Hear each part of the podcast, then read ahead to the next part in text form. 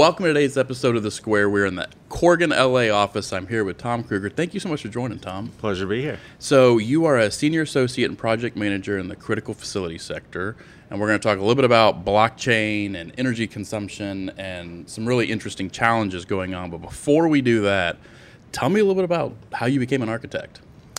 Well, I was always interested in architecture. I was always interested in art and design. I went to Berkeley undergrad and took one of every single cl- course at that. That's a good. the- that's a good strategy. yeah. and the and the one that I was like far and away the the best at was uh, was an art class that I took. And again, I'd already kind of had some interest in architecture, so transitioned over to the School of Architecture. Focused entirely every single class after that was architecture, and I just loved it. Um, and I've been doing that ever since, and loving every minute of it. Now, did you grow up in California? I actually did. I grew up in Los Angeles. So, was there, you know, were there elements of architecture around you that kind of stand out as you were growing up that you were like, wow, that's really impressive, or left an impression on you? Yeah, there's a Eric Owen Moss house like just down the street from me, Okay. and I interned for my mom's best friend's husband was an architect. Interned for him, That's uh, awesome. so I was kind of surrounded by it, and I'd be sketching designs of buildings growing up. So it's always kind of uh, in my DNA. Uh, I think also growing up on the beach too, playing in the sand. yeah. Um, I think I, I outside of just working in data centers, I worked at aviation, did Yeah. a Plaza LAX, and that reminded me a lot of playing in the sand when I was a kid and all the different topographies and whatnot. That's awesome. Yeah. Um, now, you also like to travel a fair amount, right? You've Yeah. been to, especially in Asia. Yeah, yeah. My dad was a pilot, so when I was in high school and college, I basically traveled all of Europe, but I'd never really seen Asia. So after college, graduated, decided to spend a year out in Beijing. Worked for a Chinese real estate company in the design department. Very cool. Travel all over the country and see all their projects. All of that travel had to expose you a lot of different design and types of architecture. Absolutely, yeah. Um, in China, they actually had a lot of both Chinese architects and foreign architects, so Mm-hmm. you really got to see the best of the best from every country. Uh, working for that real estate company, I would actually be assigned to just research who was out there It was and a what paid they were coming up education. with. Pretty much, yeah. That's awesome. So, how did all of that lead into being in the critical facilities team? So after China, I moved to New York, worked for a few different companies, kind of figured out what I what kind of company I wanted to be in. Mm-hmm. Uh, I came across Corgan, started working for them, uh, really loved it here, uh, and I started in the data center sector. As I mentioned, I, I worked in aviation for Sure. a minute, and I decided to go back to data center uh, just because I really saw the industry booming with everything going hyperscale and the projects uh, growing so fast Yeah. and, and the architecture really being escalated. Yeah, boom is probably a little bit of an understatement lately, anyway. and I'm I'm really excited about this topic because, um, you know, not only we're talking about kind of two, I don't know, it feels like some of the largest topics around critical facilities right now with blockchain and and the um, demand that or the increase in demand that that causes with critical facilities, but also the demand um, for energy consumption balanced with the idea of being sustainable, which is you know really not a word that you normally would hear in a conversation about data data centers and critical facilities. Um, tell me a little bit about. Let's start with blockchain technology. How has that had an effect on the demand in data centers? Uh, blockchain technology has had a pretty large impact uh, as far as demand goes, um, mostly as far as electricity Mm-hmm. usage goes. A lot of uh, countries have made it illegal to mine Bitcoin or, or Because or Bitcoin's like had a real boom, especially Yeah. a few years ago. Yeah, yeah. It uh, it's really kind of gone asymptotic and then Yeah. crashed back down again. Yeah. so, but the demand has has uh, only gone up. You know. Yeah. e- even though the price is all over the place, the the demand is just constant. Well, and I, I hadn't thought about it until I was actually reading the blog post that you wrote a while back, and it uh, you you said that Bitcoin uses more electricity than the entire countries of Sweden, Malaysia, and Argentina. That's an astronomical number. Yeah, and it's pretty pretty remarkable. Think of all those homes and all that And, electricity. and that is- that's not just you know general data center use. That's specifically tied to the mining of Bitcoin. absolutely yeah. And uh, Ethereum is more than Ireland. So that's just Bitcoin alone is Argentina. So, so with that increased demand and um, you know requirement for electricity, how obviously there's a you know a big cultural and practical push towards you know not using as much fossil fuel and whatnot. How are data centers kind of balancing the load with the demand? Yeah, so data centers as a whole, the clientele is often a dot com tech company, which is very sustainable focused, Right. just in general. Um, and blockchain, there's an element of that, but they're very much driven by profit. And with some emerging, emerging technologies we're talking about, you can reduce uh, cost by as much as 90%. All right, so tell me about some of those technologies. I'm guessing you're talking about immersion cooling. Exactly, by Yeah. immersive cooling. So it, immersive cooling essentially is uh, a special liquid that is dry to the touch. So you put your hand in it, take your hand out. There's doesn't feel like there's any water on it at all. Right. It's non-toxic if you happen to digest, digest ingest it, um, and it has a higher specific heat than air. So yeah, if you think about water as a cooling agent Sure. for anything that's hot, it, it cools anything down fastest, faster than, than air. We we actually worked with a client and uh, a couple years ago that was my first introduction to immersion technology, and it was it seemed like y- you grow up knowing water and electronics absolutely do not mix, and here there's this technology that's essentially it's not water, but essentially dipping them in a liquid in order to cool them at this huge rate of of savings. Is there is that something that's had a tough adoption rate among peop among companies? Yes. Um, data centers, the data can never fail. If you think about the traditional use, uh, financial institutions use them to run algorithms, trade stocks. Uh, social media companies use them to, you know, store priceless family photos Sure. or, um, you know, pictures of your friends. Uh, corporations, enterprise use them for very important documents. So Right. it's- the internet internet can't ever fail. Right. So anytime that you explore some new technology, you don't want to go away from the gold standard of this works. It's been tried and tested through and through. Whole industry uses it.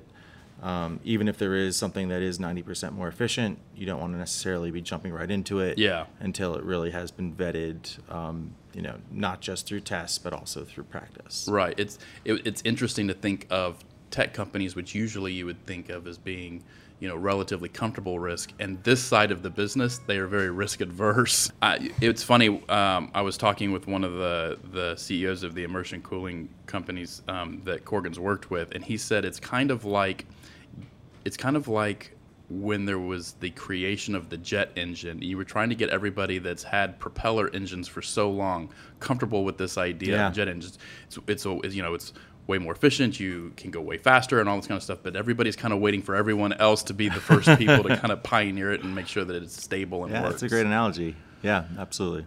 Are there geographical considerations? Because I know um, in that same blog post you were talking about, you know, China. More than half of the world's Bitcoin is mined in China. Yeah. So, are there geographical considerations in terms of how to offset that energy consumption? So I think the the biggest ge- geographical kind of consideration, number one is, I think if you could go to a country like China and prove that you're coming in using 90% less electricity, you'd have a, a better case for advocating for, for Sure.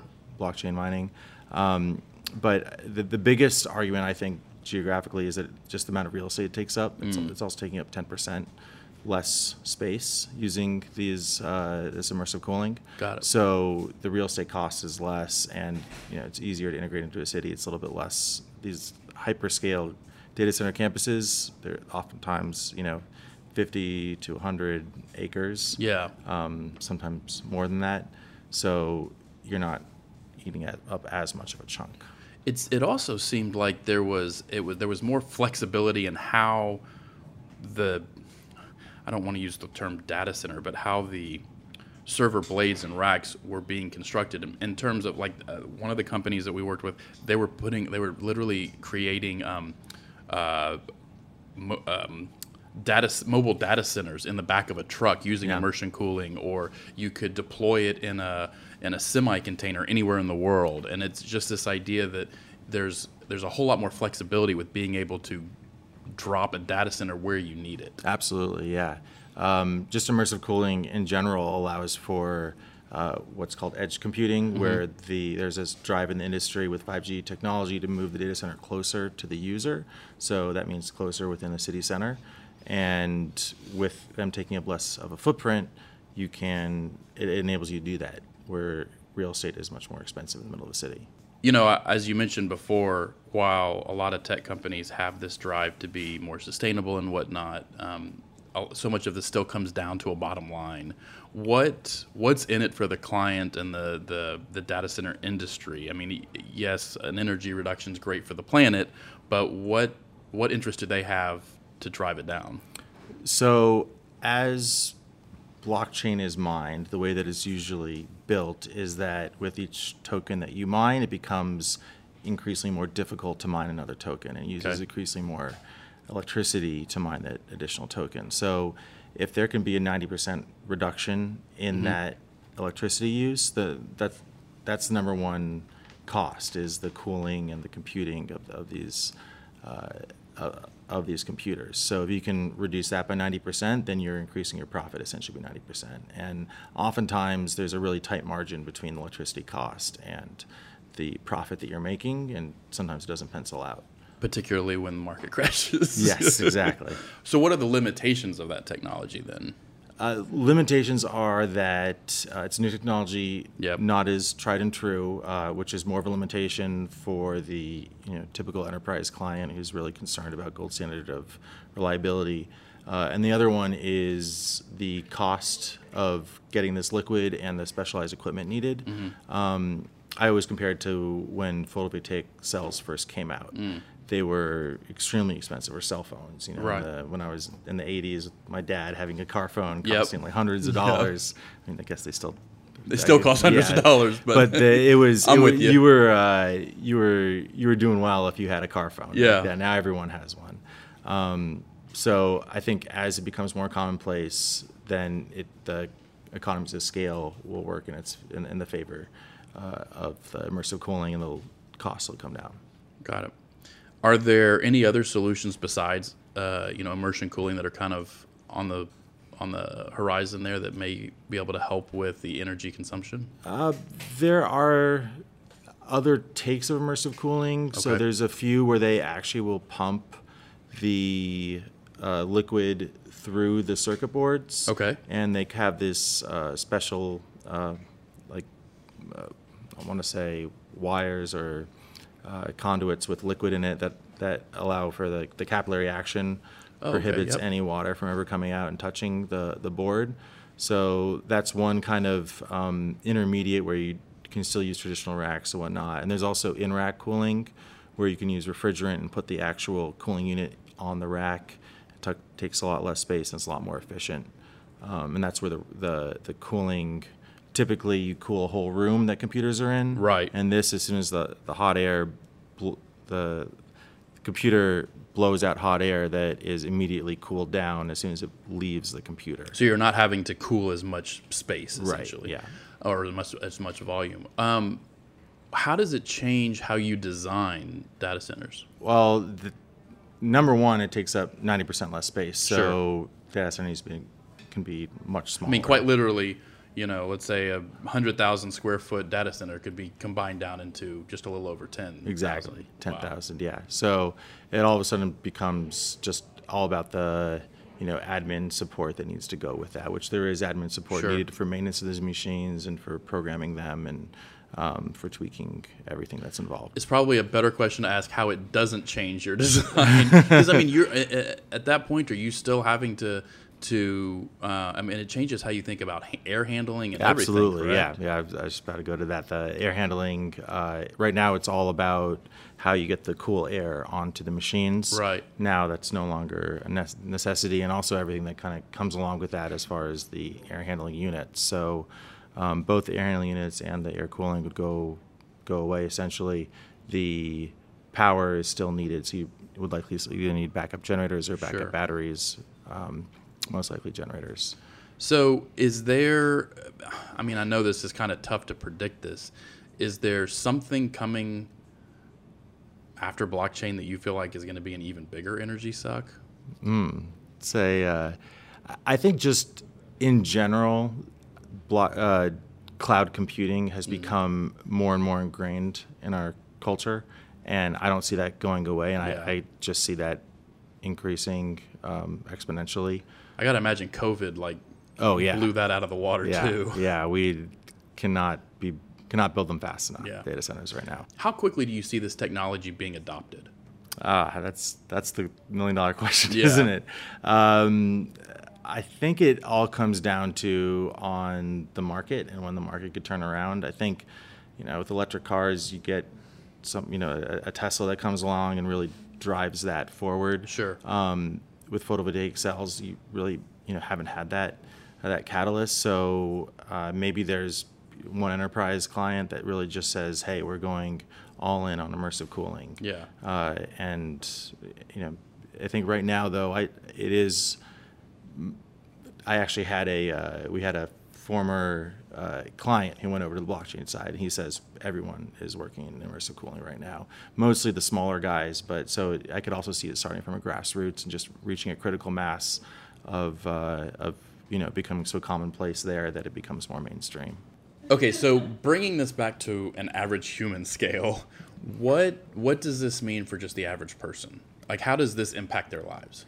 So I could see it lowering cost for the average person because these use 90% electric- less electricity, Right. 90% less cost. Well, I don't know if it would work out just to that, but less costs. Yeah. Um, additionally, there could be increased reliability. So uh, in London, when they had the, the heat wave this summer, Yep. uh, a lot of data centers went down because of the uh, energy demands. And these Oh, sure. data centers weren't built to uh, for design temperatures that London is experiencing right now, and they, a lot of them were failing. So, using these uh, using immersive cooling, all of a sudden the air temperature no longer becomes a concern, and it's all Right. about electricity usage. And as long as you can maintain electricity usage, then uh, you have the re- uh, redundancy that you need. That's a great point. I mean, does this open up opportunities for data centers where typically the air temperature would have been prohibitive? Yeah, uh, there.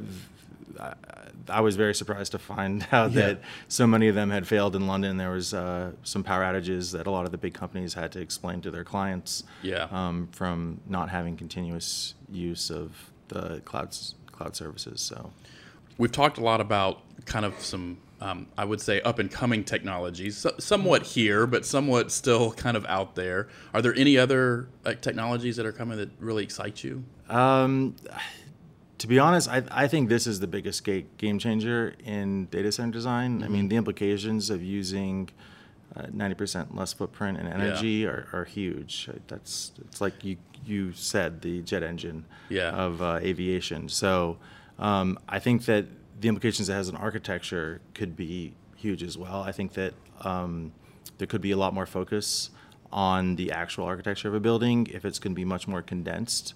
Um, just like you know, these computers are not cheap. Half the cost of these Sure. of these buildings are often in the equipment itself. Uh, so the equipment will still be just as expensive, and if you're going to be housing this expensive equipment, you're going to want it to be housed in a in a nice Right. a nice enclosure. Secure, and safe, yeah. um, as we found with uh, other data centers, uh, image is really important. Uh, same with you know a bank. You really want to show that you're uh, on the on the cutting edge as far as being high tech Yeah. and uh, design trends and showing that you're resilient and strong and uh, you know that you can withstand uh, security threats. So um, we try to convey that now in in architecture on a much bigger scale, and I think that it'd be an interesting challenge to do that on a much more condensed scale. Yeah. Um, do you see it? Do you see it opening doors for you designing, if we'll call them data centers, data centers in places you never would have designed? To the point you were talking about earlier with edge computing. Yeah. If you're able to design at a ninety percent reduction of of you know both energy and space, then all of a sudden you're able to put data centers in places you never would have thought of before. Yeah, absolutely. And there's a, a, a strong need for having the data centers in the middle of the city with, um, you know, autonomous driving. You need to have those the com- computation power close to the vehicle, uh, so that there's decreased latency. So, uh, I see there being all sorts of technological or architectural explorations Yeah. that, that you can take. Uh, I could, you know, I, I've been always interested in um, those displays with uh, that, that are used to show art as media displays. for sure. Um, integrating those if it has to, if it's windowless. Uh, oftentimes there are windows that are needed though for the Yeah. for the maintenance personnel. So uh, either way, I think there's a lot of opportunity to integrate these more and more, and, and we're seeing it. We're seeing it already, but I think we'll see it a lot more with uh, immersive cooling. Um, well, Tom, thank you so much for joining us. It's been a fascinating conversation. I can't wait to follow up with you in a year and find out where we are. And thank you so much for watching today. If you want to know more, um, make sure to check out the blog post. We have a link in the description that Tom wrote. And make sure to check us out next time on The Square.